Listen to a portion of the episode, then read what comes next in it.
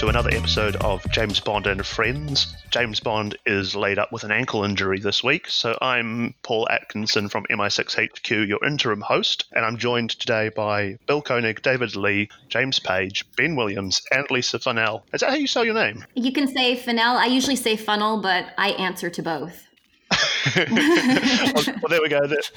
There's Lisa. She's our new guest for the week. And before we get on to things, can everyone introduce themselves in that order? Uh, I'm Bill Koenig, and I run a blog called The Spy Command. This is David Lee. I run the James Bond dossier. I'm author of The Complete Guide to the Drinks of James Bond, and I am also the uh, founder and only member of the Man with the Golden Gun fan club. Um, I'm Ben Williams. Uh, I write for MI6HQ.com and the magazine MI6 Confidential. Hi, I'm James Page, co founder of MI6 and the website and the magazine. And this week I have been mostly explaining the difference between Volante and Vantage to people. Last but not least, I am Lisa Funnell. I'm an associate professor of women's and gender studies at the University of Oklahoma. And I've published a few books and a whole bunch of articles on James Bond, focusing a lot on gender and geopolitics. Thanks, gentlemen. And uh, I'm really pleased to say we have some gender diversity on the panel for, for the first time in our 11 or 12 episodes that we've been running. So thank you for joining us. And also thank you for bringing an academic perspective, which is something I want to start talking about. So I want to, I don't know, I don't want to make you feel too much like an object of curiosity in this strange world but I'd like to know a little bit from from Lisa about how you got started in academia and how you sort of turned to James Bond and how do you balance your, your fandom with the film franchises that you write about because I know you don't write exclusively about James Bond with the sort of the, the professional obligations as well. Does that sound like a fair question? That sounds like a fair question. I'll try to remember your question as I'm answering. I started studying James Bond when I was doing my master's degree. I did a master's degree at Brock University in Canada, and I had the opportunity to work with Jim Leach. And Jim Leach was one of the first academics who was working on uh, James Bond scholarship in the early 2000s. So, as this new wave of scholarship was coming out, I ended up working with him. And I did my master's thesis on the Bond girl phenomenon, trying to sketch out a topology of, of the Bond girl. And I continued my research on in, in various different forms. I wrote a book on Chinese warrior women, but that was really influenced by my love of Michelle Yeoh in Tomorrow Never Dies. She inspired me to go and look into her background and to see how she became the American, uh, the sorry, the amazing action superstar that she is. And alongside all of my research on Chinese action women, I've continued to study James Bond and I have found that there, at least when I first started writing on James Bond, there was limited scholarship looking at gender, feminism, issues of critical identities. And I've always felt that in academic research, our goal is to fill the gaps. And so I wrote a paper on feminism and villainy. Um, I've written papers looking at various facets of geopolitics. I ended up publishing an anthology on the women of James Bond, working with 28 other scholars um, and, and challenging them after the release of Skyfall to really look at the representation of women from a variety of different perspectives. And so I've had the privilege and the pleasure of writing about James Bond for the past, oh, I have no idea how long it's been, maybe 15 years, um, and making a career out of it. So much so that I teach a course on gender and James Bond at the University of Oklahoma and have done so for the last six years. Um, so that's my academic research and my academic path in terms of why I study James Bond, I think it's important to study what you love. James Bond is incredibly popular. Um, this is a franchise that has such a, a, profound global reach. And I've always felt that if something is popular and if people are enjoying watching it, then it is worthy of, of study. Um, and I have been able to fortunately carve out space where I can still study James Bond. I have watched these films too many times uh, that I can count. I always enjoy doing my research marathons, spending a good four days watching the films back to back to back, doing my my my transtextual research across all of these films. Uh, but also recognizing the fact that I can like something, but I can also critique it and that there is space for both of these things to coexist. I can enjoy certain aspects of James Bond. In fact, I love the privilege of James Bond and very much wish that I had some of those privileges uh, that he enjoys, right? So there's always been that type of appeal but I can also look at these films and understand them being a product of their time. I can see the changes in terms of female representation, in terms of the representation of people from different races, different ethnicities, nationalities. Um, but I can also question and critique and want more for and from James Bond. And I think that there's a place and a space to do both. And I certainly encourage my students in whatever media course that I take to still enjoy what they're studying and to be able to critique it. And when people say, you know, James Bond is the most problematic franchise, there are problematic elements, but tell me what you like and I can tell you what's problematic about it.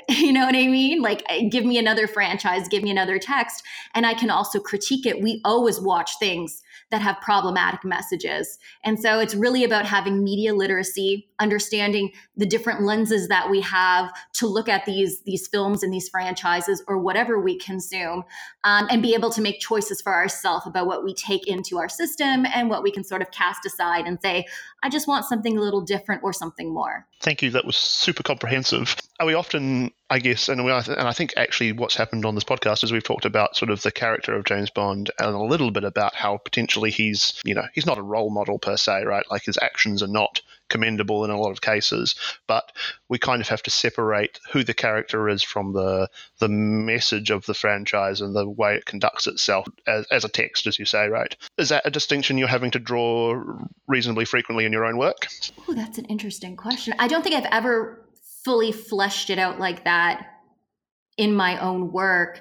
Um, I understand him to be a fictional character. I, I understand him to be representative of, of certain ideas or ideologies. I don't think anybody really upholds him as being a role model, but at the same time, people do consume James Bond and perform in that vein in their own lives. So I have friends, and if I ask them what was the first drink you ordered at a bar, some of them have said a martini dry, shaken, not stirred. We're constantly um, engaging with him in a very sort of performative aspect. And so we are taking stuff in, and we might not necessarily be aware of the degree to which we are fully embodying these messages. So, as much as we can sit here and say he's not necessarily upheld as a role model, he certainly is, um, in some ways, um, revered for some of these other aspects. So, he might not be a role model, but it doesn't mean that those traits are not being, in a sense, consumed and enacted um, through our consumption of him. Yes, so there's the subconscious versus the conscious there. I'd, I'd, argue that um, there are quite a few people who do uphold him as a role model, mm-hmm. um, rightly or wrongly. Certainly, you've only got to look at some of the the websites that talk about the, the kind of the consumption side of uh, uh, James Bond in terms of the materialistic kind of uh, elements of it. Um, how how he dresses, uh, what he eats, uh, how he conducts himself, even to a degree, uh, certainly in some of the uh, conversations that, that you see in uh, online uh, about how he um, is an anachronistic character. Um, some of these kind of, shall we say, traits that aren't really in line with today's zeitgeist um, are, are somehow embraced and held up as something that um, you know where people say, "Oh, I think it's I think it's good that he's this kind of uh, throwback, and we need more people like this." You do see that kind of rhetoric coming up quite a bit. Fleming always said, um, "You know, he's not a hero; he's a blunt instrument." But I don't know if he really meant that, or if, or against all his desires, he kind of sent Bond in that direction. It, you know, he's if he's a hero, he's a flawed hero, definitely. Even Craig has, has said that he kind of, I can't remember the exact quote, but it was something along the lines of, um, I wonder if I'm uh, the villain just on, on the good side. Certainly, he's playing him as, a, as more of an anti hero rather than a hero. And that, that, that, attitude kind of comes out of Casino Royale um, when, when he's uh, doubting about his role in the world and, and that of of the West and the East, though, as well. But then Vesper's death clarifies things at the end, and he I'm talking about the novel now. Um, clarifies him, and he has a sudden sense of purpose again. I, I was going to say, I think that this component that he's not a definitively good character or bad character or a definitive hero or villain is what people are sinking their teeth into because no matter what Hollywood gives us, these, you know, definitive good characters and bad characters, you know, Luke Skywalker is in white, Darth Vader is in black. The world that we live in is far more complicated than that. And when we think about protecting, you know, countries and resources and our lives and lifestyles, there really is an element of doing whatever it takes. And whatever it takes is not always going to be a good thing. It's oftentimes phrased or presented as being a necessary thing. And so I feel as though this franchise really gives us that complicated dynamic of trying to remain committed in Bond's mind to queen and country, uh, staying loyal, doing what is right, but oftentimes having to do what is necessary with a double O license, which means killing people and making those types of decisions. And sometimes they're based on logic, sometimes they're based on instinct, and sometimes they are based, you know, truly on emotion and having us as viewers then navigate our place and our feelings just like Daniel Craig is sitting there trying to navigate his place and his feelings I think he understands that it's a lot more complicated. Bond is a lot more of a complicated figure at least in the Craig era I think than than in some of the previous films. Well also you're taking a character who was created in the winter of 1952 and mm-hmm. you know he's now I'm talking about now in the films you know he's been time shifted given his original birth date, he uh, how old he'd be, but you know, so so essentially he has been moved, he's been shifted in time, so he now exists not in his original time, and he's now kind of he's not adrift exactly, but he's he's an anachronism. Yeah, well, and there was a there was a, and something similar happened in 1969. There was a movie just called Marlowe and had James Garner as Philip Marlowe and the, the original novel was written in it was published in 49 and they tried to establish yeah, marlowe as kind of out of his time. And there's a scene where marlowe's in a tv studio talking to a guy and he's not watching the show that's being produced. He's instead like watching a, a greta garbo movie on a monitor off to the side. And you know he's kind of distracted by it like that's really his time and and so that's kind of like what the the film Bond is going through now. He's he's not in his original time. He's in a totally different time, and he has to make adjustments. Yeah. There's one thing about Bond, though, uh, that that I think is timeless, and it, I think it's also probably one of the big reasons that he is is popular as a, as a role model, and it's that basically he's someone who it doesn't matter what kind of situation you put him in, he knows how to act. And the the kind of examples that uh, I, I, usually give when I'm talking about this are, you know, you, you take him to a gypsy camp, he knows he knows what to do there, no problem. Put him in the casino, no problem. And you know, all of us at some point in our lives, we are in a situation and we've got no idea what's expected from us. And so it, that those are the moments that we kind of need to get hold of our inner James Bond and uh, and and know how to react. Right. He, he he's a he's a, a civil servant, yet he can go to all these swank casinos. Again, going back to the novels, and the novel Moonraker. I mean, I forget what Bond's salary is, and what it would be in today's dollars. But anyway, I mean, he's you know he doesn't go to these kind of he doesn't belong to these kinds of clubs by himself. He doesn't have enough money, but he's brought in to you know fix the situation with Drax. Yeah, that's that's that's true. But there is there is also a, a I mean, they do specifically talk about how much he earns at one point. You can infer um, that he has independent wealth, I guess. In, in in modern day parlance, we'd say he was a trust fund. Yeah, kid. yeah. I, I, I, think in Moonraker, Ben, it says that he, he gets so much annual salary and he gets about the same uh, as a, an annual private income as yeah, well. Yeah, I think that's right. I, sorry, I've forgotten that. But yes, you're right. He sort of has his salary, but then he's he's ind- he's sort of not independently wealthy in the sense of like he's got huge amounts of funds, but he, he gambles. Also, he's not worrying about saving for retirement. There's a line about that in the novel as well. Yes, that's exactly what I was going to say. I, I, wanted to ask Lisa something um, that she touched on just before, which was about Bond's license to kill in the sense of his ability to make decisions that kind of go above uh, the rules of engagement or international law in a sense. You know, he's been given this this carte blanche, and sorry to use that expression, but that's you know one can make the argument that he does do all of this stuff for a greater good. That you know he is serving Queen and country. But Lisa, do you do you find that often he he exercises this license rather selfishly rather than altruistically? Hmm.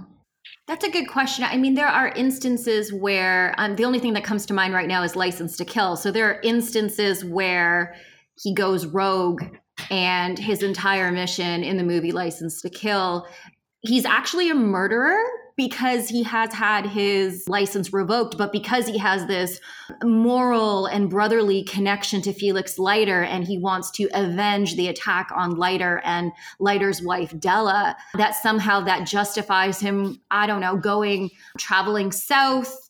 Um, uh, murdering a whole bunch of people, destroying a whole bunch of property. Um, yeah, so technically, none of this is, is is sanctioned, is it? Well, I think he only how many how many people does he actually kill? I think it's only two.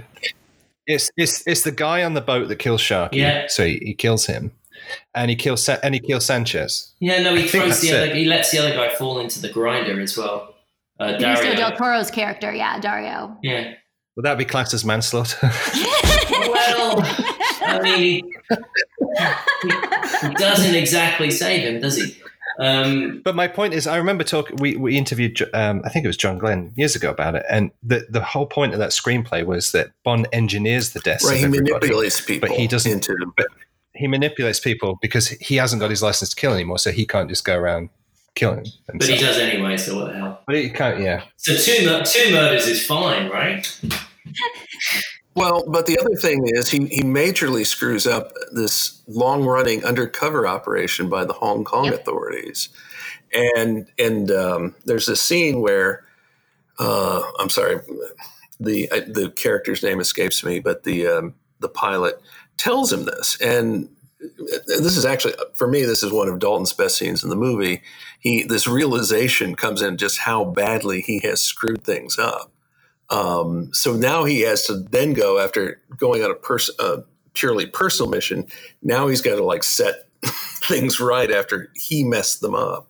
Um, you know, to, to, me, that's one Can of the more interesting scenes. question and broaden it out to rather than saying something like it's for personal means, but maybe he uses that license liberally. I'm thinking of the gentleman he has a punch up with at the top of uh, a building in Cairo in The Spy Who Loved Me, and he's hanging by his tie. Bond says, I need the information. Right. Once he gets the information, he just flicks him off to the ground. Like, is that a needless use of violence? And I still think that's within the remit of his self defense. his decision making, then, as, as Lisa said, it's all it's, it's within his license when he's gone rogue, and, and this is particularly evident in the Craig era, where he seems to go rogue quite, quite often.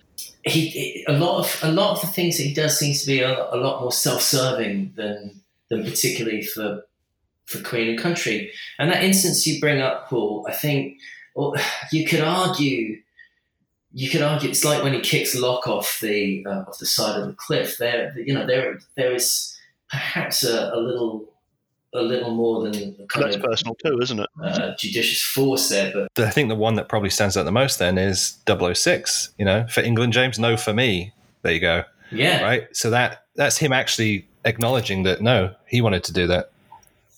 Yeah. I mean, it, it neatly dovetails into the fact that he can get away with it because it is still in sort of it's part of his his duty. In the case of the spy who loved me, you could argue that uh, the, I believe the character's name was Sandor, the guy who was hanging onto his tie. Mm-hmm. That it was highly unlikely, That, you know, if, if Bond had you know brought him up to the roof, you know, Sandor probably would have tried to kill him again, and Bond would have had to kill him. you know, he, he, would have ended up doing it one way or the other. So they went with the the one with the snappier dialogue, I suppose. Well, it comes down to that whole thing of like you know, in Saving Private Ryan, where you let the you let the guy go, does he come back and shoot you later on? Um, and you have to use a little bit of uh, your, your judgment to say, look, this guy is a professional hired killer. We know that. I can give an example of when he doesn't do it, which is Spectre, mm-hmm. where after the after the plane chase, where Hinx is through the windshield and his little, you know, we the audience see his little finger twitch. We know he's not dead. Bond just like, ah, oh, he must be dead. I'm just going to carry on, not going to bother checking. And then of course he comes back. But he also takes it one step further in Spectre by letting Blofeld live at the end.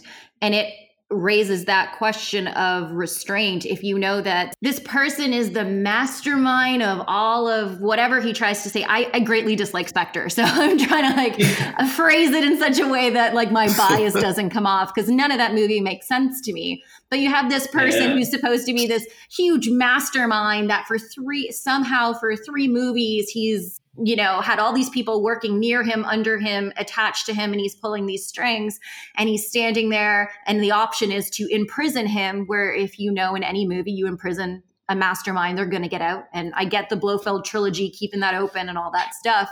But it's one of those instances where, I, you know, I don't advocate murder, but I'm just sitting there being like, if you were to kill him, it would be easier because in so many instances before you have the villains looking at Bond and instead of killing him, they tell him his master plan and they let him live and Bond gets away. And it's one of those instances where I'm just sort of sitting there thinking to myself, this is a really bad idea. You're using this restraint and I get the whole yeah. point that they were trying to get, but I I was like just kill well, him. And I think the restraint is brought on by Madeleine's watching at the end of the bridge. Well, uh, that's, that's, it's, that's the reason. It's not just that. You, Craig, it's Craig's Bond always has, has been a character driven Bond, and you want there to be a character arc in each film, and because he's that kind of an actor, and he would kind of want that. Um, it's it's part of the arc of his character in that film. I, I agree with Lisa; it's not a particularly well written film, and um, there are a lot of very serious holes. And I think Bond as a character probably would have shot him. You're right, Ben. That's supposed to be part of the arc. This is, you know, him him refusing to shoot Blofeld is supposed to be like, I, am ready to quit. I'm ready to to leave. You know, I'm run out of bullets. He says after he, you know, sends the the clip out of the gun. Now, I, I loved how Lisa uh, qualified it by saying she doesn't uh, advocate murder. I had to throw that in there. Like, like let's just not kill people, but yeah, just in ca- just in case we thought you did. Yeah, that's yeah. one of the traits of all Bond fans is we we're I, yeah. I like being employed. Yeah, I like being a professor. You know what I mean? Like I like being employed. So just throwing that disclaimer out. I yeah, I, I, I do hear exactly what you're saying, Lisa. It would have it would have made sense for him to have uh, got got rid of him, especially with the kind of cold blooded character that Bond is usually portrayed as being. And it would have tied things up a bit more, more neatly. I, I, think Spectre would have felt a lot more satisfying if he'd shot him, uh, because mm. it, the, you get the, all these kind of uh, this very bitty ending, and uh, you never quite know when it's ended. Yeah, yeah the, the original ending, of course, was that he goes back to MI6 and leaves Madeleine on the bridge by herself. And Sam Mendes changed it prior to shooting. So it, I think. You know who would have been happiest if Blofeld had died? Christoph Waltz. James doesn't believe the plot twist either. I don't believe it. Well, and I read one of the um, the executive notes, and he said, and they were kind of ooh, shoots him like, ooh, that seems pretty cold blooded. Like, well, yeah, he's got a license to kill, but Have you not seen a Bond film before? this, this guy has just told you that for the last three films, he's been the one who's been responsible for literally everything that's gone wrong. And yeah, you know. It goes a bit to like, you know, script by committee, right, Bill? We've talked about that before. And, you know, the the Netflix experiment on choose your own ending, which is I think where things are heading because that's how you keep everybody happy. I actually think the net result of that is nobody's going to be happy because the you're just losing the conceptual integrity of the plot You'd rather see a coherent film that's you that you disagree with or don't like the artistic choices of than one that doesn't fit. Absolutely. Yeah, I, I, I, agree completely. You've got to you, have got to throw people out of the, out of their comfort zone sometimes and put them somewhere where they didn't want it to go. Yeah, I mean yeah. the other the other thing is you know had Game of Thrones ended the way everybody wanted it to, there'd have been ten million different endings. Right. Here's here's a question: Has anyone here playing played the video game Mass Effect? No, I know, but I'm familiar with where you're going with it. I've never even heard of it. It's three three games, and choices that you make in the first game will affect the second and therefore the third. So everything that you do, how your character responds and acts um, to individuals that they meet, uh, even mm. even the choices of which missions they go on, those kinds of things, they will play in later on and, and and not just later on, but like an entire game later on. The trouble with doing that in sort of a cinematic world is that you you know that that's it's not an individual experience for a cinema goer. We wouldn't be having this kind of conversation about a specific character because if so, for instance, the the, the character Shepard in the in that video game franchise is different to every single person that's played that game. But for us, if we want to talk about Bond, we have a kind of a grounding of who Bond is. And if we start going off down this choose your own adventure path, you know, of different endings, multiple endings, you you further dilute that character. A couple of things I, I agree with that, Ben. But you know, uh, art should push you into uh, areas that you're not comfortable with, and uh, the other is if you go back to the Brosnan era, and if you think um, after Die Another Day, Bond fans had to decide where the Bond series went mm. after went from there. It would be Pierce Pierce Brosnan, but a, a, better film. It would be you know do away with with the invisible Aston Martin and all that kind of stuff in the Ice Palace, but it would be more of the same, uh, and it would be uh, Pierce Brosnan. People used to love Pierce Brosnan, and uh, the it, it's it's hard. It, or it's, it's easy rather to to forget how popular Brosnan was as Bond. And you know who else would have wanted that, David? MGM. Yeah. Um, there, there's a saying: you don't know what you want until you see it. So, yeah, like you said, they would have wanted people would have wanted to continue on. You know, then when something new happens, I never knew that. It's like I kind of like this new thing. So, so with the invisible car, it's it's a question of you you know what you don't want and when you don't see it. yes, true.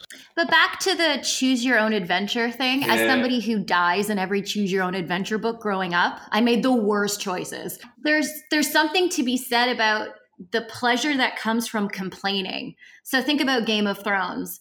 It didn't end how the vast majority of people wanted it to end and I'm sure we all have our own ideas and critiques, but there was some sort of collectivism that came from all of us going online, talking with our friends, being part of this collective, somewhat global movement, watching, and then collectively complaining after the fact.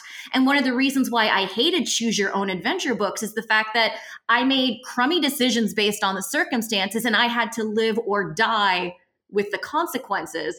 And so there is something to be said about having a little bit of that distance that gives us the option to not just critique, but really criticize and let out all of these emotions of how much we've been invested. And there's a pleasure in doing that and engaging and oftentimes complaining. And in many ways, that's the reason why our digital culture and our social media these days um, seems to be booming because it becomes this this this this this platform for people to sort of air a range of different feelings that they're having. And so I just wonder, you know, even with James Bond, and its relation to this new digital era to people you know going online and and and voicing their displeasure that there is a bit of pleasure that we get through voicing our our disdain about some of the choices that are made but then it also creates pressure on those who are writing the script and who are producing the films realizing that they have to then contend with these ideas and maybe then they're going to make safer choices rather than um, give us something that that we might not like in the product that we see. Mm. Collective complaining after the fact is uh, is welcome to being English, I think. Um, that's that's giving giving everybody in, in the whole world a, a, a dipping dipping the toe into to the to the British experience. How, how was your, how how was, uh, how was your soup then? Oh, it was delicious. Thank you. Walk out the restaurant, never eat it, never eating there again. Yeah. You know? but yeah, I, exactly. I, I, think it's uh, uh, I think it's far easier for people to talk about things that they don't like than things that they do like, and uh, it, and it's just uh, when when it's something when it's something you you don't like, you, really feel it, Uh, the pro- the problem is when it's something you like, you're just kind of going along with the flow, and, and, so you don't, I think, get the same emotional response, or at least I don't think I get the same emotional response. You know, uh, uh, you know, seeing stuff that I like in a Bond movie. Um, yes, I like it, but I, I can't, I can't express how I like it and how, how it makes me feel. I, I think if there's something that I don't like, I definitely know why I don't like it. And so it's, it's easier to talk about. It's as if you're more motivated by not liking something as opposed to when you're sad when you're but when you're satisfied, you're not as motivated to hit the keyboard and start typing. The danger with this, the danger with this is that we start to we start to spiral down this negative this negative pathway where where we we endorse and look for things that are going to annoy us, um, and that's and that's going to be encouraged. That's why, after more than a dozen episodes, uh, Die Another Day and the Man with the Golden Gun have been, have been mentioned in every single episode. I think, right? no. I, I, I, I like um, I like uh, Die Another Day. I think it didn't have enough gadgets. They needed two invisible cars. And on that bombshell, just just in case you missed the first one, I'd like to change direction a little bit and um, talk a little bit about diversity in Bond films in general. And I know that Lisa, because we exchanged some emails about this, had some thoughts about how the Craig era has sort of shaped and reformed certain things about James Bond's character in the public eye, but also regressed a little bit as well. And as a group, we have talked a little bit about the introduction of um, Phoebe Waller-Bridge to the writing team for Bond 25, the untitled Bond film. But what kind of influence or voice do you, Lisa, think that she might bring to the scripting process that we haven't seen before? And I guess the loaded question is something like Is gender necessarily going to provide a gendered perspective on the story? Like a lot of the press have been touting that she's going to make it feminist or make it Me Too or something like that. I don't necessarily think that there's a clear line between hiring a woman and having a distinctly politically gendered voice involved. Would you have some thoughts on this? I don't even know where to begin on this. I have so many thoughts on on all of this. When I look at most of our media, the vast majority of our media is made by men. Um, and usually it tends to be made by men who are very similar in terms of their race, their sexual orientation, socioeconomic background, and so on and so forth. And they have made a variety, and we'll look just at film, a variety of film products. If you look at any stats on Hollywood film, women make up probably less than 10% of directors, screenwriters, producers, um, uh, composers, uh, composers they make such a i think there's like 2% something like that. And yet we have them making a variety of films. They give us stories about women they give us stories about men. Um, they give us different genres some that are marketed more towards men some that are marketed more towards women and we seem to be okay with that. But when someone who's different from sort of the status quo steps in uh, to make a product all of a sudden their identity, be it their gender, their race, their sexual orientation, and so forth, only then that does it become something that we start thinking about and talking about and asking how will it then influence the products that they create when not actually asking that question of every single other person um, who has made these types of films for a, a, range and diversity of audiences. You see it in action films, that's sort of my bread and butter when a, a, a, woman is an action hero, a black man is an action hero, then suddenly we talk about gender and race in the film. And that's all that it becomes is their difference from the status quo and how we can give them a, an, ex, an explanation. I call it the explanatory narrative, sort of that's rammed down our throat as to why we have someone who is exceptional or different from the status quo in, in our movies. Um, and so I bring that up because just because you have someone of a different identity doesn't necessarily mean that they are going to take whatever we're watching and, and put it into a different place or a different extreme. There are women who make really great feminist films. They write really great feminist scripts. And then there's some who who don't. I think Kathryn Bigelow is a great director who has remained true to her focus predominantly on masculinity in the action films. And had you not known it was a Kathryn Bigelow film, you wouldn't sit there and say, hmm, is this a woman giving us um, a take on masculinity in film. I look at someone like Barbara Broccoli, um, who is making a large number of uh, important decisions about the James Bond franchise. And I look at the Daniel Craig era, and I would probably argue that Casino Royale and Quantum of Solace give us two very interesting and different women.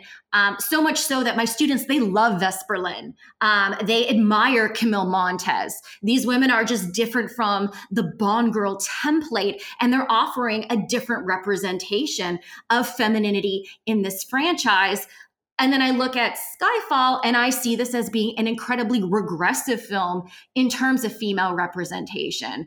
Um, having Moneypenny being demoted and told the field is not for you and not even having a redemption narrative.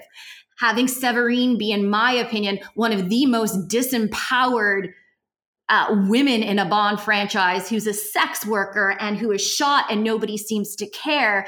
And then, of course, Judi Dench's character not being able to protect herself and at least save Bond from Silva or be given a moment to do something substantial. And then we can look at Madeleine Swann. and I know some people think that she's this great character. She's a collage or a composite of these familiar qualities of previous Bond women. She's got a bit of Tracy di Vicenzo in here, and I can probably go through her character and show you how she's a composite.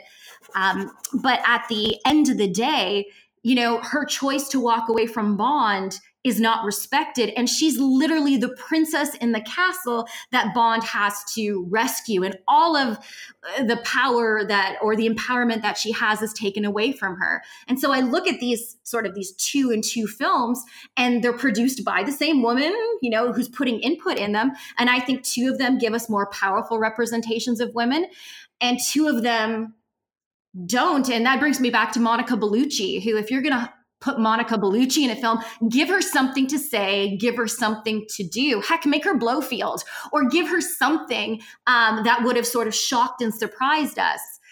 So when it comes back to cycle back to your question about having a female script writer, is it going to somehow change or transform the Bond films? There was a female script writer on Doctor No that we don't talk about, whose name I can't even mm. remember at this moment. I, it's on the tip of my tongue. It's Johanna there we go. I'm, I'm, like, it was there. Um, so nobody's looking back at Dr. No and being like, hmm, we don't know about the Bond franchise.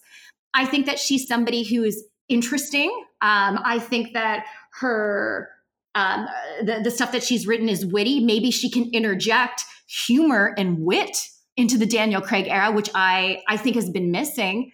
But that doesn't necessarily mean that she's going to change or transform the basic element and this broad reaction that people have i just don't think it is on par with the way that when the shoe's on the other foot when our vast majority of our quote unquote chick flicks and rom-coms and disney princess films are written directed and produced by men you don't seem to see that reaction so why is it when the shoe's on the other foot we're, we're having this outcry yeah, I know. I, I, agree. I agree with you completely on the the female characters uh, in in the Daniel Craig era because I think almost universally, uh, Monica Bellucci, uh, pe- people believe that she w- she was underused, but also I don't know. I, I don't think I've ever seen anybody uh, who really supported the way that um, uh, Severine's character was treated in, in Skyfall either. Uh, it, it's it's mainly uh, disgust. I, I, think really isn't isn't uh,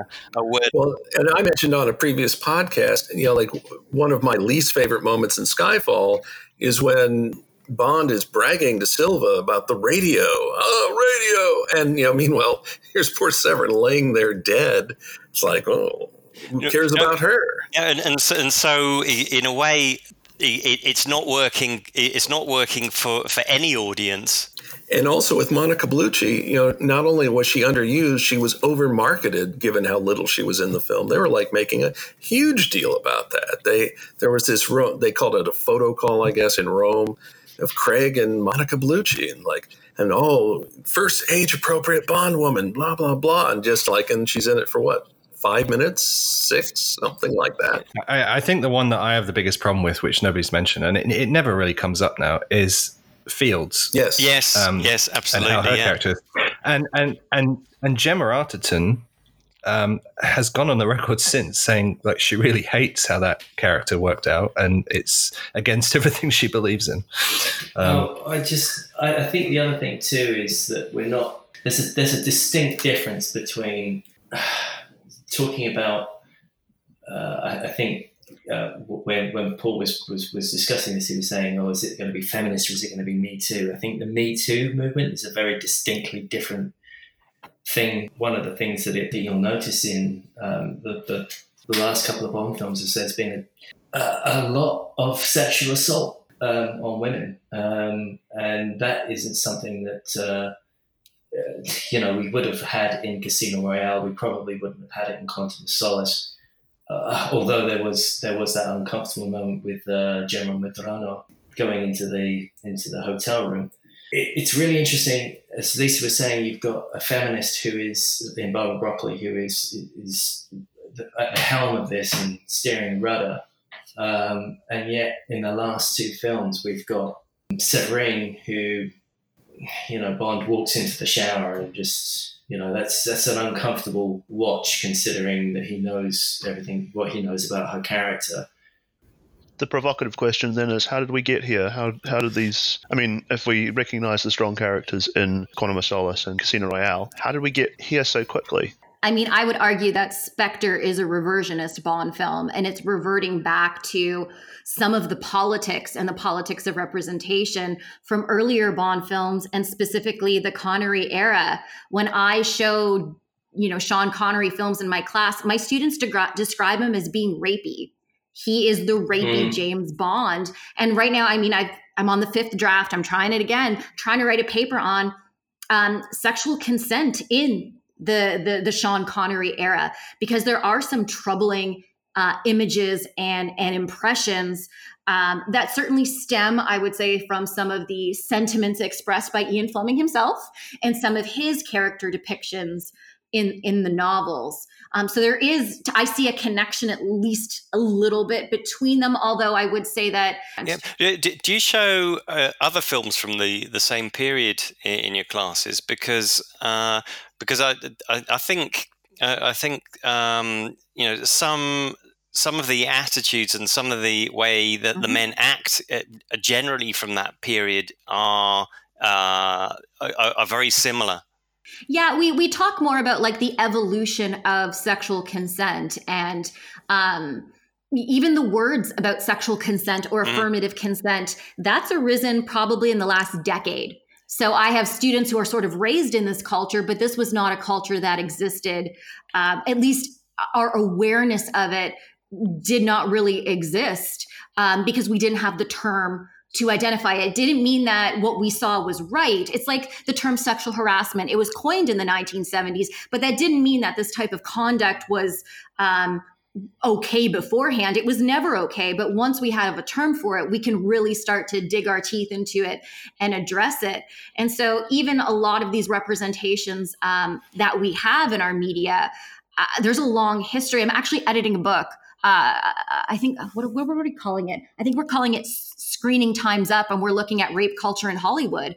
And um, we have all these authors who are and scholars who are writing about in, in different ways and forms how we do have issues with with rape culture and and lack of sexual consent and this goes beyond James Bond. So I think James Bond is reflective of other products, but if we just sit here and focus on James Bond and say it's the only problematic franchise, I think we're actually doing a disservice to ourselves. We might try to make ourselves feel better by having a scapegoat, but that's not really a reflection of the way that our culture works. Yeah. No, it's just uh, if I, I can't th- I can't think of any specific examples, but uh, you know when when I was a kid, I used to watch you know TV at weekends uh, a lot, and it was all the old 1950s films with Cary Grant and various people. And you know, in in many of them, the, the man would would force himself to kiss the woman, and uh, there's you know there's no consent there, and she she's visibly fighting also, him all, off in many also, cases. Also, all the Carry On films. And it, it, mm. In Star Wars, uh, in Han Solo you you there's there's a moment. Uh, I think it, I was discussing this with a friend of mine the other day, and she was saying how um, in Empire Strikes Back, um, there's a number of yeah, you're right. Yes, yes. That that um, he she says no, and he keeps coming into her space, and she says no again, and he continues. So there is there is just this continual kind of, and he's the hero of the piece, and eventually, you know, they they marry, they have a kid. Going back to Phoebe Waller Bridge for just a minute, she did an interview recently about Bond 25. She'd done other interviews about her other projects. But she did one about Bond 25 where she specifically said she wanted to make sure the women characters were better, but she was not messing around with Bond's character. And she even said, uh, you know, the story was, you know, pretty much in place. It's, she's, I think there was a quote, something, it's not correct to say I'm writing the movie, you know, as if it by herself. Um, anyway, it, it seemed like pretty middle of the road comments to me. But I saw some of the reactions uh, on social media. Some were applauding, but some were just really annoyed about it. There's something I don't know if it was the same interview, Bill, but she she also said that Bond himself doesn't need to treat women well, but the film franchise does. And I, I, thought that was that was a very interesting comment. Yes, it was the same. I mean, that comes back to the question about whether or not you can hold this person up as an as an icon, and you know, so sexual violence is a part of our culture for so long, albeit that a, an atrocious thing. But if you kind of sweep it under the carpet and pretend like it doesn't happen or it hasn't happened in the past, then it's not. You know, sometimes films, sometimes media needs to be confronting in, a, in the way, and it's much more about the nuance of how you handle it. And I don't envy any screenwriter trying to situate their work in a, in, in a world where. Yeah, can I also just point out that she's just a phenomenal writer?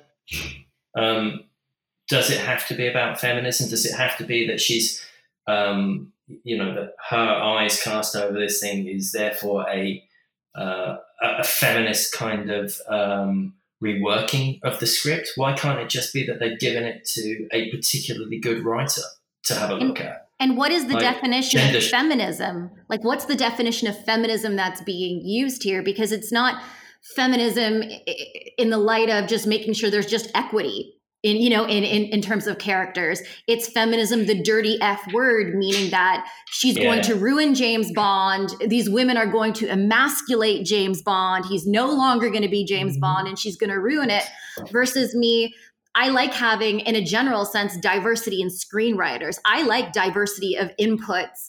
Um, and, and I think about when, when we're talking, I think about the first Wonder Woman movie. Wonder Woman as a movie mm. was good because Chris Pine's character was good. He was fully fleshed out. And I think there's something to be said about having whether it's and again wonder woman is about wonder woman but having these other figures who are fully fleshed out characters and they can have flaws and they can make mistakes and maybe they might not be the strongest or the most empowered but i want fully fleshed out characters that I can connect with that can make Bond's journey make more sense to me. And if she can provide that, it doesn't necessarily mean that every woman in the film is going to, you know, have a machine gun or or do whatever we think she should do, but it, uh, you know, Vesper Lynd was a compelling character because she was a fully fledged character with this arc and we could connect with her and we could understand Bond's relationship to his job and to this this world because of how well she was developed. And I think that's for me when I when I think about her and her goal is so that we just don't get another sort of Severine character um, who's there mm. to just sort of flesh it out a little bit more and to ask those tough questions of like do we really need to have james bond walking in on a shower with a sex worker who has just told you she has been sexually exploited by silva for years? We all feel uncomfortable about that. I'm just wondering why nobody along the way in the scripting process said you know what? Maybe that's not the sexiest thing for us to have and instead not have that in there. What I think what happened with Spectre, I'm sorry, with Skyfall was she was depicted as wanting Bond to make it to the yacht. She had the champagne on ice. But then when he finally makes it, you had that problematical staging mm-hmm. of it. And uh, they probably thought having the bottle of champagne made it all, all okay. But I, I, in the long run, champagne is not consent. No, it's not. And and that scene hasn't aged well either. No, and, and look, at the end of the day, her motivation is clearly to get Bond to the yacht so that he can, you know, dispatch Silva. Um, but there is there is far more going on there.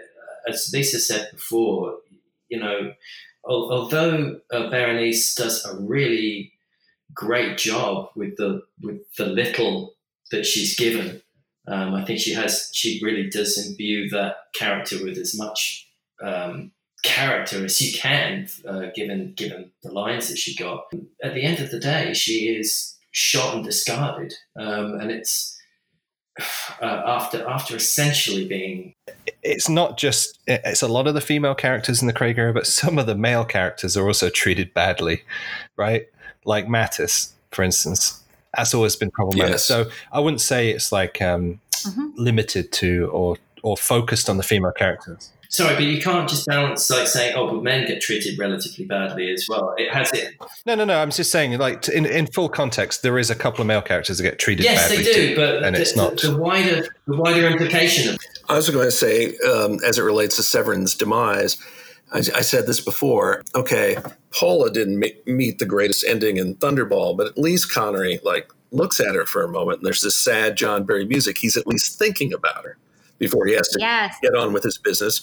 And then with You Only Live Twice, you know, Aki dies and she doesn't end well. And it, but at least he kind of looks at her. And again, there's sad John Barry music. There's something else which over the over the um, entire franchise is that we always have the sacrificial lamb, and almost always uh, it's it's a she. And uh, I, I, mean, not not looking at at it from uh, a feminist point of view, uh, at all. It's it's so uh, cliched now. It, it's boring. Why do they continue with it? You know, they talk about the Bond formula, and it's been a successful formula. So yes, let's have these kinds of characters in it, and let's repeat that. The Bond franchise in itself has been a, a mirror up to our society, and it, and it reflects our social um, mores and, and our attitudes right back at us. And it's one of the nice things about the Bond franchise is that it's all of these films spanning all of these decades that we can look back and say this character moving through this time reflects how we view the world. I just sort of feel like you don't need to to persist with certain things. You have to you have to look at um, the, the mood of the, the time and say, actually, do you know what? Maybe maybe the sacrificial lamb being being a female character who's just sort of thrown aside isn't isn't the right way to go. Well, they have had male sacrificial lambs, and they overall though they've had a very mixed record in terms of the audience really caring about the sacrificial lamb. Obviously, Kerim Bey you cared about a great deal. I would say you cared a great deal about Vijay mm. in, in Octopussy. Um, but in other movies, there's that one agent who climbed up the mountain in On Her Majesty's Secret Service. Oh, he's dead. Oh well. Um, you know, he, that was more like a that was more like a plot point. Um, I'm trying to think other. I mean, in, in at other times it just seems like oh, it's a, they're checking a box, but yeah, exactly, exactly, and just get rid of that box. No, unless it, unless it works and moves the story forward or elicits a reaction or, yeah. or something. We can we can always we can always write them out of canon in the video games, like you know Agent Carter, yeah, right? Look, this is this is this is the thing. You, it's I'm not saying it's lazy writing, um, but it's lazy writing. If you want to um, if you want to evoke an emotional reaction from an audience, um, getting somebody, getting them to like somebody and then killing them off. I mean, it's it's uh, it's washing um, Serenity or. Aki and You Only Live Twice, I would say you get to know her and like her. Paula, not so much in Thunderball, but at least Bond reacts uh, when, when she's dead. Um, and just to raise an issue, what we're talking here are about disposable characters or disposable people in, in the narratives. And yes, there are a range of them, but oftentimes in film, and I'm just talking in a general sense, the most disposable characters tend to be men of color, women and women of color. So not just white women, but women of color. And it's just something to sort of keep in mind when we think about Vijay, who's there and then disposed of it's one of those things that always makes me feel uncomfortable because we have all of these tropes where you know you have people making fun of it you know in horror movies who's the first per- person to die oftentimes it's going to be the black character that can't make it to the end of the film these are very persistent elements that are that are there and so when i think sometimes about sort of exploited characters and if i'm looking at it through the lens of of looking at the role that race plays it does play a role in the world of Bond to some degree, who is considered to be more uh, disposable than than others. And and when Hollywood goes when when Hollywood goes against that, I mean, I'm thinking of like Night of the Living Dead, where the, the guy, the character that makes it through to the end is African American, was by accident. It wasn't designed that way, um, but that always stands out against the grain. Right back in the day of a film that shocked audiences by how it finished, and it was. And when we when we think about Bond and his core unit, so when we think about largely the people who support him, for me, I define a Bond girl as being the lead female character. I know we use the term very broadly, but but the one who is his love interest, the vast majority of them have been white women. When I think about even in the Daniel Craig era, we have greater diversity with Moneypenny and Felix Leiter, each being played by a black actor, but you don't have Moneypenny and Felix Leiter in the same film maybe we'll ha- we'll get that in Bond 25. It seems to be with the casting, um, but his core unit has remained fairly consistent. The people who are closest to him tend to have a certain racial demographic, and it's usually greater diversity with secondary figures and with villains. And there's something to be said about that as well, because it's usually secondary characters and villains who die off in Bond films. So it's just something. It's it's been a consistent element uh, throughout the the Bond films it sort of stems a little bit from the novels as well. But you would have, and, and certainly that I think that comes from Fleming's uh, wartime experience, and I think uh, partly the Second World War did generate quite a lot of um, racism, certainly in terms of. Uh, towards towards Germans and Japanese, um, and to a lesser extent Italians, but um, you definitely had that persistent kind of oh it's the Hun again up to their no good tricks um, and that kind of bled through into the film series where you started to see the villains being um, generally kind of uh, either Russians or, or, or, Germans or you know there would there'd be strongly thickly accented um, bad guys with uh, with some kind of deformity. I just got thinking about Skyfall, where we go to Hong Kong, but we don't actually go to Hong Kong. We go to a bunch of sets, and so Shanghai. you also get an mm. impression of a place and its people from the locations themselves, right? And it's very hard to capture that on a set on the backlot at Pinewood as he floats glamorously up to the casino. And again, and again, right? You know, when you when you tick off, you know, those boxes of we visit the casino, we go to a building at night. You don't get any of the sense of the cultural. That's what Mark said when we were talking about locations for Bond 25. And by the way, you know, Shanghai, not Hong Kong. Yeah, Mark was saying um, we haven't seen Craig apart from a little bit in Quantum of Solace. We haven't really seen him in a local environment very much where you get the flavor of the location. We haven't had that really for a long, long time uh, because the the films now they just jump from one lo- location to another, and th- there's never time to actually uh, feel like you've arrived anywhere. Yeah, I think this is one of the, the one of the problems, David. I mean, you know, they, they they sort of did it a little bit in Quantum of Solace, um, where um, you know, they, they, they did a couple of insert shots of dogs on roofs and people hanging out there washing, um, doing the ironing on the street or whatever it was, um, which felt very shoehorned in and didn't and, and clearly kind of like extras. Um, but then again, I wouldn't want to see the kind of the the same sort of thing we saw with Octopussy, where you've got you know the the um, sword swallowing and the you know snake charming. Um, in um, oh blimey, what what's the film? Um, oh, panel of Bond experts, people. the the one after Moonraker. there's there's a there's the bit where uh, he goes to Spain and they're near Madrid and uh, you know escaping the the two CV and uh, so we, I think it was all shot in Greece, but it, it, it mm. certainly looks oh. quite Spanish. But then uh, it's uh, it's a bit spoilt from my point of view because uh, they uh, the, the the music in the background is mariachi music, mm. and and it's just and it's just like whoa, uh, yeah you don't get Spain. I think so. We can we can go from one extreme to another, where we um, in some cases we do very lip service to a location or to a, a, population or to a culture, and in the other cases, you know, by not by not actually showing up and not actually shooting on the streets. And in the other cases, like Octopussy, where it feels maybe potentially even a little bit exploitative because we're using them, for the want of a better word, as color, Huge, right? Hugely, usually, hugely, I don't say you know, hugely die another day trying to make part of Spain look like Cuba with all the tropes, right? In that 30 second like travelogue. It's not as bad as Liam Neeson walking past the Eiffel Tower with a baguette and a string of onions, which he's done, right? Nothing, Right. nothing is as bad as, as Liam Neeson. I'll tell you though, uh, the I, I went down to Cadiz uh, back in 2007. Maybe I've, I've said this before on this podcast, but um, it it really really looks like. Um, it really looks like like Havana. It, it's uh, Yeah, I I went there as well, um, David. I went there in um, I think about 2008, and it genuinely does have that feel to it. So it's, it's in terms of a doubling location, it's it's it's a, it's a as good a one as he can get, considering they weren't able to kind of shoot. Our it. old pal uh, Peter Lamont is Mm. very proud of that, by the Yeah, way. I bet he is. No, Does he, it- does he tell you that, that was that was that was uh, that was a perfect location. Yeah.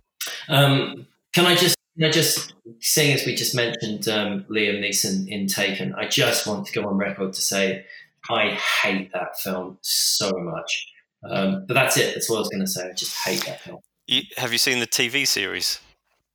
I don't, I'm not going to. I, I just. I, it, it's laughably bad. you should probably I- watch it just for that. So I, I had a, a, you know, Luc Besson. I, I, I loved the whole kind of Big Blue, and actually, I, you know, I, at the time, I loved Nikita, and then um, then uh, Leon as well. I thought they were really great movies, and then after a while, I just started to go, this this guy is a dick. Um, that's that's expre- uh, opinions on this podcast are purely those of the people speaking, um, and have no reflection on uh, MI6 or its affiliates. Um, or Lisa's academic career. or Lisa's academic career. Um, I just got tenure. I'm good. I'm good. You can tell us what you really think now. And that's when the murders began. oh gosh. Um, I, I, I was in the theatre the other day to see, uh, God, what was it? Um, actually went to see, John Wick 3, and they had a they had a clip for, you know, a trailer for Besson's new um, movie, which is, uh, again, just like a female assassin, 14 year old um, masturbatory piece of uh, cinema. Uh, and I, yeah, Question for you, Ben. H- Halle Berry in uh, John Wick 3, how good would she have been in Die Another Day if she'd have been like that? Oh, I mean, just bring the dogs. Oh my gosh, yes. Thank you. Her dog Foo, that made the whole movie Ah. for me. Fighting with her dogs. Man, that was just the, the Um, just the best bit in the whole film. I just, I, I literally was was screaming with delight at that. And then after that, it was um, it, it, it wasn't as good. Even It went downhill after motorcycle- that. Yeah, I'm really into motorcycles. I went, I went for the motorcycles, but uh, I left for the left for the dogs. Gone to the dogs. exactly. So, so, okay, if you're a dog person, it's good to see. It's it's Is just that right? it's just a, yeah, it's great. That's all I'll say. It's just, Okay, Yeah. I'll, I'll, I'll go and see it then. um, yeah, it's just hours of Halle Halle Berry, Halle Berry walking her dogs down the down the beach. It's all it is for like about forty minutes. Oh, you had me there, Ben. I'm going to try and I'm going to try and wrap the subject up. Does anyone have any final thoughts on? Let's transition into a more positive light and say what kind of representation expectations do we have from Bond 25, and are we looking forward to seeing what they do with the characters, the cast? Well, it'll be interesting to see what kind of spin Rami Malek puts on on the villain role. Um, I have no real idea what it's going to be. Genetic technology. He's he's going to be a clone of himself. He needs to be given the material, though. Like he needs to actually be given a, a, a good character to play and good dialogue. And I think he could be incredibly effective. But for me, his character is going to depend on what they give him because I think he's an incredibly talented actor. Yeah, but you could say that about the last sort of four Bond villains. Um, Uh-huh. They've all been. I mean, uh, somebody help me out here with um, the French guy from Quantum of Solace, Mathieu Amalric. Mathieu Amalric. Yeah, I mean, he's you know he's a he's a great actor. He just wasn't given anything, um, and and it's mm-hmm. Lisa's absolutely right. You know, you can your performance is only as good as the material you've got. So, you know, start writing. So he he he could be sitting in his trailer right now, preparing to film and thinking, "I want to break free." oh he, he said God. something interesting in an interview during the launch, which was something like, "This one's going to be a bit different, and I'm going to turn the audience's expectation of who a villain is on its head." Mm. or something to that effect. And I remembered um, during the screenwriting process for The World Is Not Enough when they went back and forth in Renard because they kept making him too sympathetic. Like the audience would actually start rooting for him a little bit. Um, I, I already do, and I, I, I just, I just, I just, I just wonder if there's an element to that with with this one. I hope so. Give us another Scaramanga. Like, give us somebody that, like, I loved Scaramanga as a villain because I sort of I don't know if they meant it, but I connected with him, and I felt like he just wanted to be accepted by Bond. See, there's more more love for the man with the golden gun. Yeah. Oh, I love that movie. we've ticked the boxes, James. We've talked about Die Another Day, and we've talked about the man with the golden gun. We're good. Specifically with Scaramanga, you know, I think they the screenwriters. I know it was a chaotic process, but they basically made him a better character than the his his counterpart in the novel. Mm. Yeah, which then years later turned into Sanchez, right, with the, the dark mirror image of Bond, Mm. Right. but um, to to a less, you know, so. We're not so different, you and I. Uh, Bill, I think was it me and you on Twitter? We were back and forth. I mean, uh, or Facebook or something when they when they announced that quote, and I was like, I wonder if they're going to pull a Doctor Who where the villain actually has to team up with Bond to stop something bigger at the end, just to completely throw Yeah. something new, new at the franchise. Wow. Do maybe it. that's do what it. Do that, it. maybe that's what that explosion they were testing is about. That after that explosion, that that uh, I, the, the thing that I thought about was you what you were talking about uh, about Daniel Craig and the CGI arms and legs. it, it may might. still happen. Well, I, I just wanted to say the last thing that I, I will kind of say on on that is just actually answering Paul's um, original question, which is what what do I expect from? Oh. from hey, I'm, see, I'm doing my job. Um, It's because we didn't sit at this homework. yeah, I know. I never do it. Um, I'll do it on the night. Um, it's just sort of that.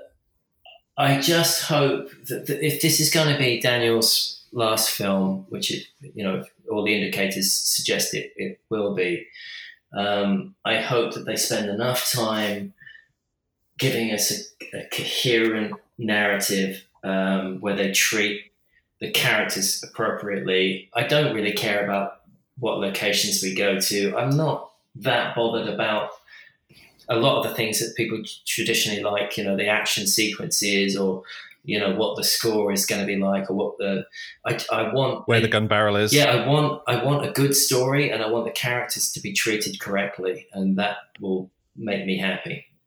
Lisa, what's on your wish list? Well, that was such a nice sentiment. I don't want to follow it up with what seems to be just like little petty things after that. Um, okay, not to raise my my double O license here, but I would love for Madeleine Swann to die. I just don't like her character, and that seems absolutely terrible. But I want a little bit more space in the film. I would love to see, though, truthfully, Moneypenny get her redemption narrative. Um, I think that she is um, an underused character. She's trained in the field. I've always said, I always thought that she should have been more of a personal bodyguard. Like, let's keep expanding this role of Moneypenny and have her, I don't know, be located where the action is rather than, you know, far away um, doing who knows what. Uh, but providing Bond with with a good source of backup.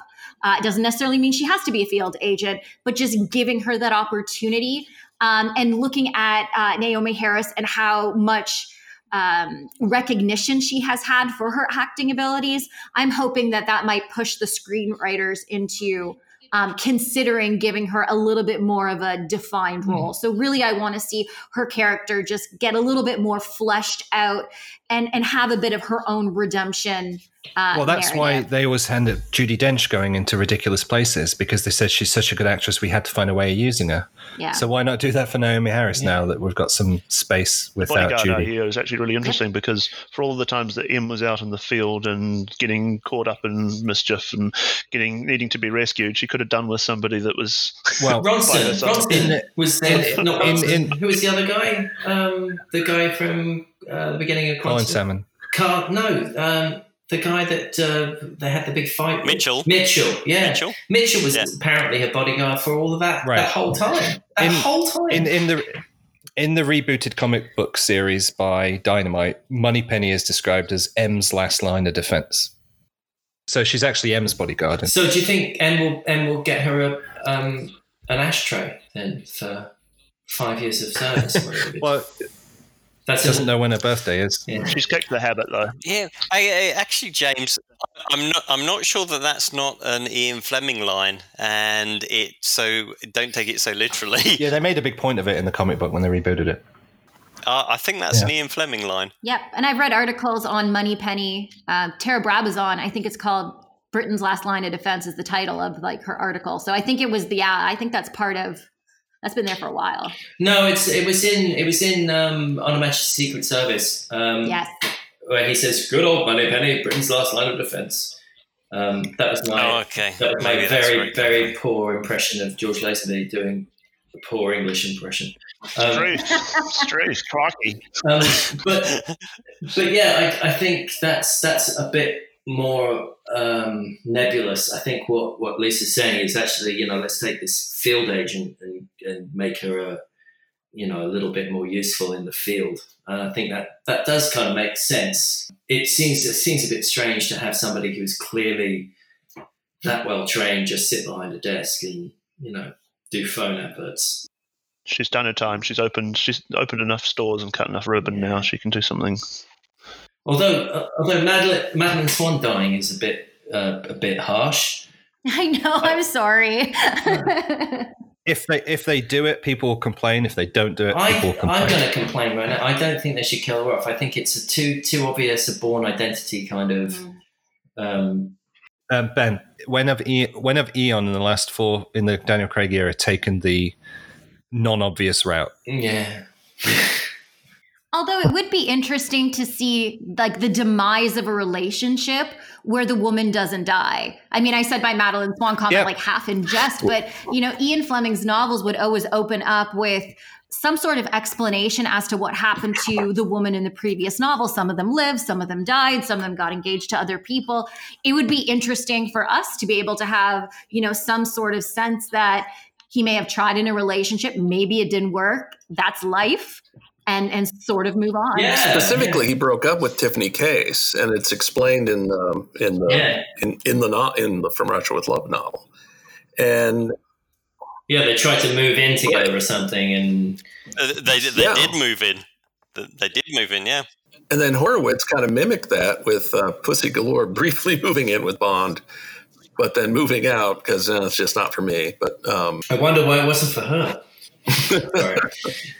yeah, well, In the grand tradition of Top Gear, shall we do the news? yes. So this is an opportunity, if you don't want spoilers, to uh, call it. Okay. Bye. I I, I, I would I I give I give Paul, Paul full Paul full credit for this idea of doing the news at the end rather than Yeah, yeah, start. yeah, I think it's a good idea, actually. Yeah. And Lisa, if we have wasted as much of your time as you would like to waste with us, you don't have to hang around to us to s- s- speculate about helicopters and cars and whether or not something's got a top or not. Well, well, one thing not so new, but I just stumbled across it this morning was, you know, I, I checked out the most recent uh, MGM call, and they didn't say much about Bond twenty five, but the executive leading the call says this is this is Daniel Craig's last movie, which there's been that's not terribly surprising, but you know, some of the tabloids have, well, Barbara Broccoli really wants to get him back for Bond twenty six, and again, it was just one sentence uh, of about six sentences. Um, but it's like the, the, the clearest, most definitive thing I've seen spoken. But of course, the question is, is it really going to happen? But that's too far off. Never say never again. Right. lull, lull him into a full sense of security and then just drag him back and shoot it. Anyway. Right. Well, you know, we took a week off last week, didn't we? And nothing happened, so that that was all right. And then we came back to, um, I, D- David, you kind of got a hint of it, didn't you, at last weekend? Um, but but color us all surprised, and nobody saw it coming.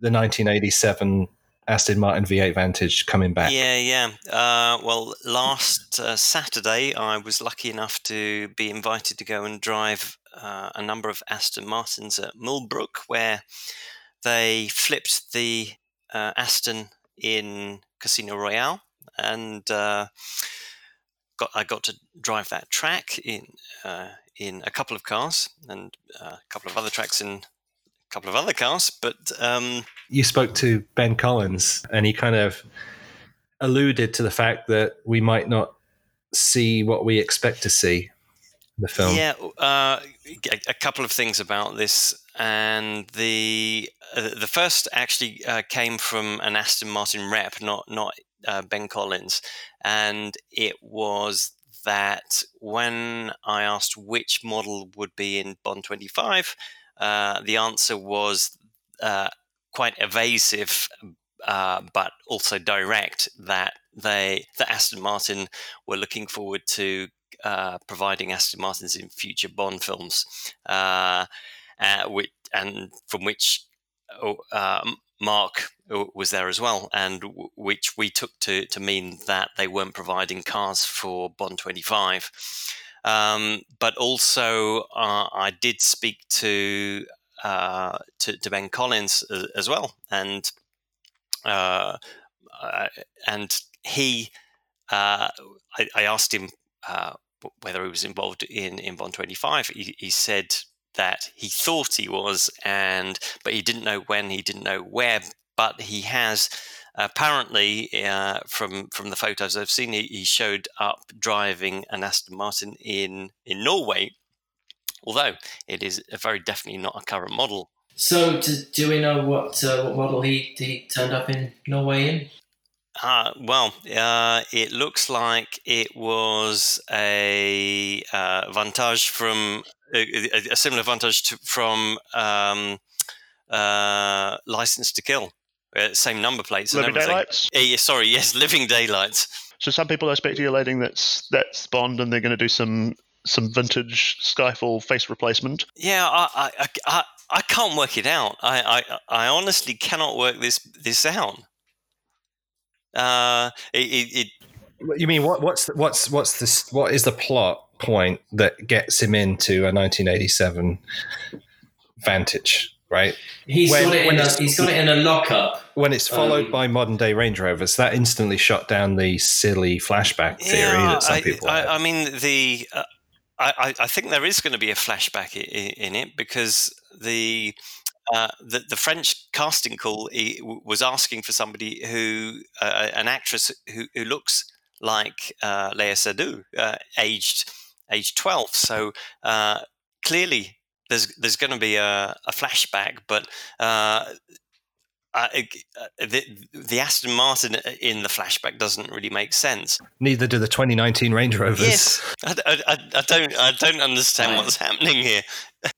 I just wish that I just wish they'd stop trying to weave in other elements from. It's it's like George Lazenby's desk. it's like don't stop putting things anachronistic things into the the Craig films. Just Leave David. I know why they had to recreate the blue rumper suit now. it's coming back in Bond 25. well, the other thing is, yeah, in 1987, Daniel Craig was 19 years old. So, I mean, and no, nothing about the flashback works. My, my maths on a, late on a Friday night aren't going to go well, so uh, I'm not going to do them live. And that car exploded. yes. I wish they'd just stop trying to do this. This is just it makes no bloody sense at all, and it's just better to just go. This is this person's universe, and this is this person's universe, and never the twain shall they meet. It's the same guy, but let's just call it slightly skewed, like a mirror universe. Like, don't right. try to yeah, No, I, I mean, given given the fact that the, the whole series was rebooted, uh, they don't need I mean, to do this. Only, yeah, exactly that. It's been rebooted, so like none of this. I I blame Sam Mendes. He started this. Sh- he started the shit with the gadgets and the DB5. Well, it was a, also in Casino Royale. It was kind of a token thing. It didn't really figure into the main pl- plot because, of course, it was a new Aston Martin that he ends up crashing later in the film. Um, it's it's you know it's just a quick homage and and it know doesn't take up much your much of your time. Whereupon in Skyfall it goes on and on and on, and then they blow it up. You think, all right, we're done with the DB5, and then in the next movie, MI6 is rebuilding it. Like, uh. But T point, T point, David. I've been struggling to find a logical plot. How how logically that works that that car's in the film, other than maybe he's a member of an Aston Martin club and they switch cars. It's like how do you explain it? It makes no sense. And we know. Well, here's the thing: it is supposed to be the DB5 in the pre-title sequence in Italy. Maybe that has changed. Maybe it's no longer the DB5. Maybe it's the V8 Vantage now. I, I wonder, I wonder, I wonder if it's because you know Daniel Craig's quote when he came back is "There's still some things I want to do that I didn't get to do," and I was like flippantly throwing out there maybe he's got a checklist of like all the things he liked about the Bond series, and he's got to wedge them in. Well, if he wanted to drive an Aston Martin, he could have gone with uh, David and Mark. I'm going to channel my inner Natalya and say, "Boys with toys," and um, it's probably time for us to move on. We, we, we didn't lose Lisa in the in the fray of the. I'm hanging the on. Hang on there. Hang on in there. All right. still here, still going strong. All right. so the first question comes: um, Do you think Barbara will ever do a cameo in the Bond films? Do you think this will be Michael's last cameo? And what is your favorite Michael Wilson cameo? I can let you can take any one of those three questions and run with it. Mm, well, I, I, think it's kind of irrelevant, uh, in a way. Oh no! Here we go. Here we go. What? It, it, it's just like last well, time we did some questions, we diagnosed them rather than answered them. well, I, I, think okay. Let, let, let, me answer straight then. I, I don't think Barbara probably will because she hasn't to date, um, and so because she she doesn't feel like it, so she doesn't she hasn't done it. She's got the opportunity. Uh, Michael feels like it, so he's done it. Uh, it's not a big thing. It's just that he something he finds fun, and uh, you know, uh, you can think, well, that's that's a fun thing to do, or you can think, well, it's a stupid thing to do. Um, it's kind of irrelevant, and I, I don't have a favorite Michael Wilson cameo. I, I it, it's just uh, I never noticed them until afterwards, so no. I have a least I have a least favorite one if, if we have to do it. I, I really don't like his cameo in Casino Royale because he's a character he's not a cameo. Um, and, you know, I think that, that changes slightly the, the dynamic I'd, I'd, I'd, say Tomorrow Never Dies as well is pretty bad. Oh, that's the, the slimed. Yeah. Consider yeah. slimed. Yeah. It's too long for a cameo. I mean, he had a few lines of dialogue. I mean, not a lot, but like three or four.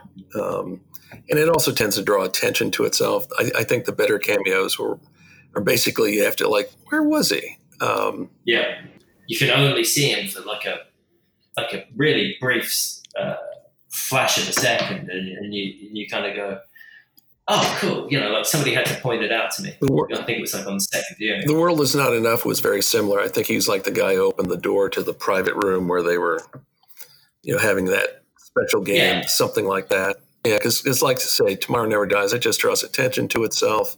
And so did the one in Casino. I just remember it was like, you almost expect there to be a neon sign. Hey, Michael Wilson cameo. Yeah, and I, I just think anything that, I mean, look, there's suspension of disbelief in all Bond films, obviously. But I, I, I still can contend that you shouldn't ever break the fourth wall. And this never happened to the other fellow. yeah, I know you're going to. I knew the moment I said that that, that would come the, up. But the the other thing is, um, these cameos are very tiring. Mm. Well, he's, he's only going to do it once every couple of years. I can't see how tiring it would be. Well, Hitchcock rather famously did cameos, but toward the end of his career, you know, he, he got them he got them done like right at the beginning of the film because you know if you do it in the middle, it you know takes you out of the story. So it's like you know pretty close to the beginning. Yeah, I think he, I think it was in the birds. He's just basically like right at the beginning of the movie. He comes out of the building. North by North by Northwest. He walks on the bus right yeah. the credits end. Uh, yeah. pre-titles. Yeah. Yep. Miss, he misses the bus. Sorry, he misses. Poor old Michael. Bus. One day he'll get cut, and then he won't be in the film. So that's why they're probably giving him more and more lavish and uh, avert cameos, is to make sure he doesn't can't get cut from the film. Show him in bed sleeping. Rest, resting when he's uh, yeah. We'll just we we should just leave it there. We should just leave it Um, and I don't think I don't think, but I agree. I don't think Barbara uh, will make a cameo. I, whether she should or shouldn't is up to her. It's not. You know, really. Got to remember, Barbara Broccoli never. She never liked doing the publicity, and she always stood a, step behind Michael G. Wilson on any of the uh, um, press events. And it was Spectre that forced her to the to the forefront yeah. because Michael G. Wilson couldn't do it. Right. So uh, I think that's what's pushed her out into the, the front line. She never wanted to be that that role, no. and lots of interviews, she said she hated that. Somewhere but, um, in my deep recess of the brain, I think she is in Octopussy and the Living Daylights, isn't she? Yes, she is. She is. Ah. Okay, so the answer is she already did it. And your question is invalid. When you're talking about Hitchcock, it reminds me of Fritz Lang, and Hitchcock was obsessed with Fritz Lang and copied everything that he did. And so Hitchcock is in his movies, but Fritz Lang always viewed the filmmaker as being not an author, but a hand worker. So someone who's crafting a film. So his, films, he was presented with his hands in the film, so not his face. So it would be interesting if Barbara Broccoli is not necessarily her face in the film, but if she wanted to sort of have her touch be in it, literally maybe just have like her hands or something. Well, am I am I correct that it was Terrence Young's hands who signs the photo from Russia with Love, you know, when Bond is giving the photo back?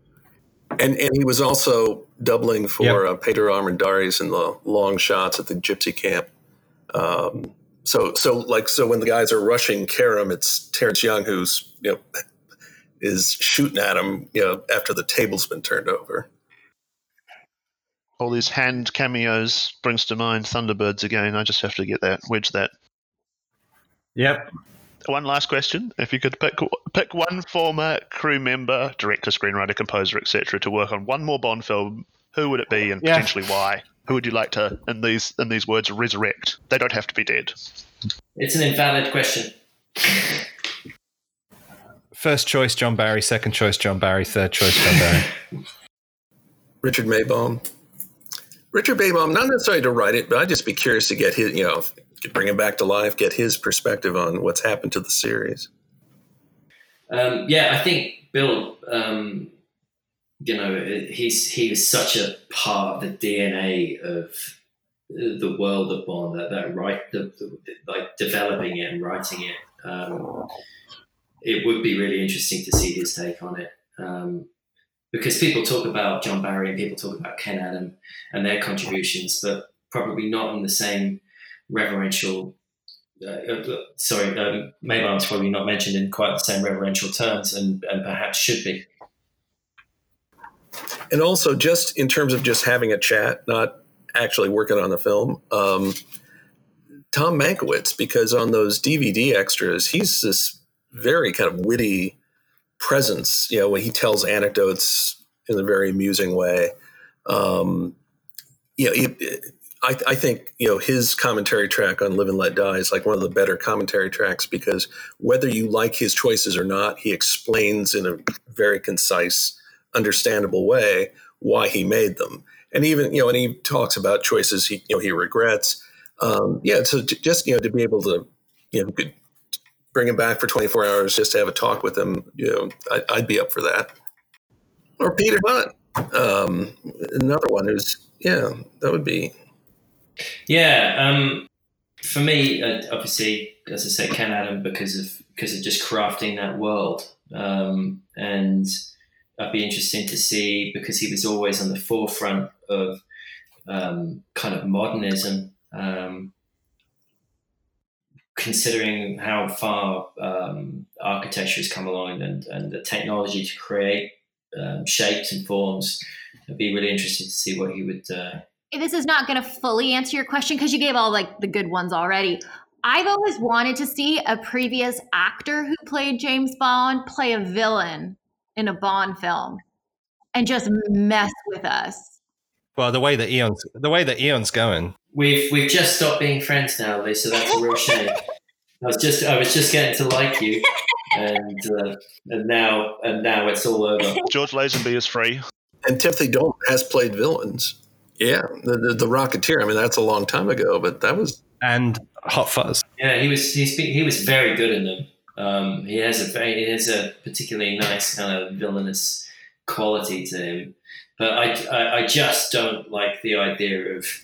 Lisa did uh, say she uh, wanted to mess with us yeah. though, so she's clearly effective in that desire.